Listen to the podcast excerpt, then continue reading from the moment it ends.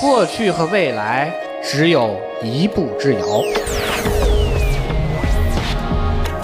科技的进化就在方寸之间。我为你穿越时空，讲述被遗忘的故事。你在听吗？我是子宇，请听子曰。这里是经济之声专栏子曰，我是子宇。对于游戏玩家来说，任天堂绝对是一块金字招牌。从上世纪80年代的任天堂红白机到如今的 Switch 游戏机，再加上超级玛丽、塞尔达、口袋妖怪这些热门 IP， 任天堂给我们带来了太多的珍贵回忆。同时我们也会注意到，任天堂之前是一家非常传统的游戏开发商，多年以来任天堂开发的手机游戏屈指可数。之所以如此，就是因为任天堂的前任掌门、日本游戏界大拿岩田聪曾经立下规矩，只服务核心玩家，不服务手机用户这样的轻度玩家。不过呢，时过境迁，任天堂现在也改了口风。就在这几天，任天堂现任的社长古川俊太郎告诉媒体，任天堂在家用机领域已经耕耘了30多年，未来核心业务也会发生变化，不但会扩大手游业务，同时还会考虑涉足主题公园和电影。如此的表态是非常有趣的。要知道，在智能手机上，任天堂直到2016年底才拿出了 Super Mario Run， 赫赫有名的超级玛丽终于登陆了手机平台。而关于主题公园和电影的提法，也和这家公司以往的思路有明显的区别。我们可以感到任天堂变了。而跳出了家用游戏机这个领域，任天堂究竟会怎么样呢？这个问题没有人能回答。摆在任天堂面前的，或许是一个完全未知的未来。但是如果把观察的尺度放宽一些，我们还会发现任天堂此刻的做法是非常理智的。而任天堂这样一家具有100年历史的企业，最初的业务和电子游戏其实完全没有任何的关系。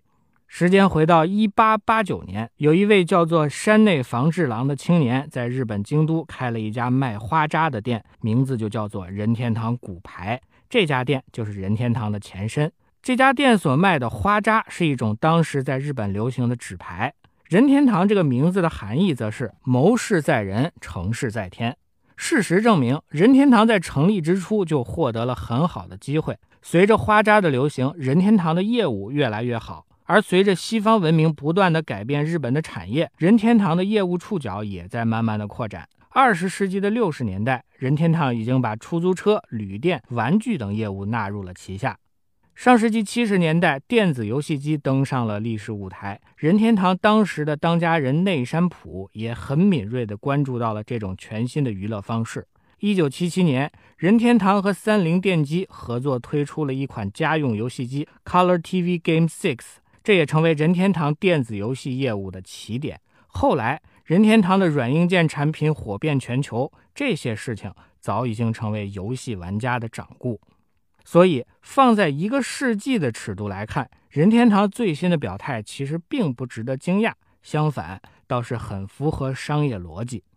任天堂从一家纸牌生产商变成游戏巨头，这种变化看起来跨度有点大，但是这种企业跨领域转行实际上却是一种很常见的做法。比方说到诺基亚，我们首先会想到这是一家通信企业，但是在起家之初，诺基亚的业务则是伐木和造纸，后来又拓展到了化工领域。在上世纪的70年代，也就是诺基亚公司成立将近100年的时候，通信才成为这家企业的主营业务。对于一家历史悠久的企业来说，持续的发展是必须的，具体做什么业务则是可以调整的。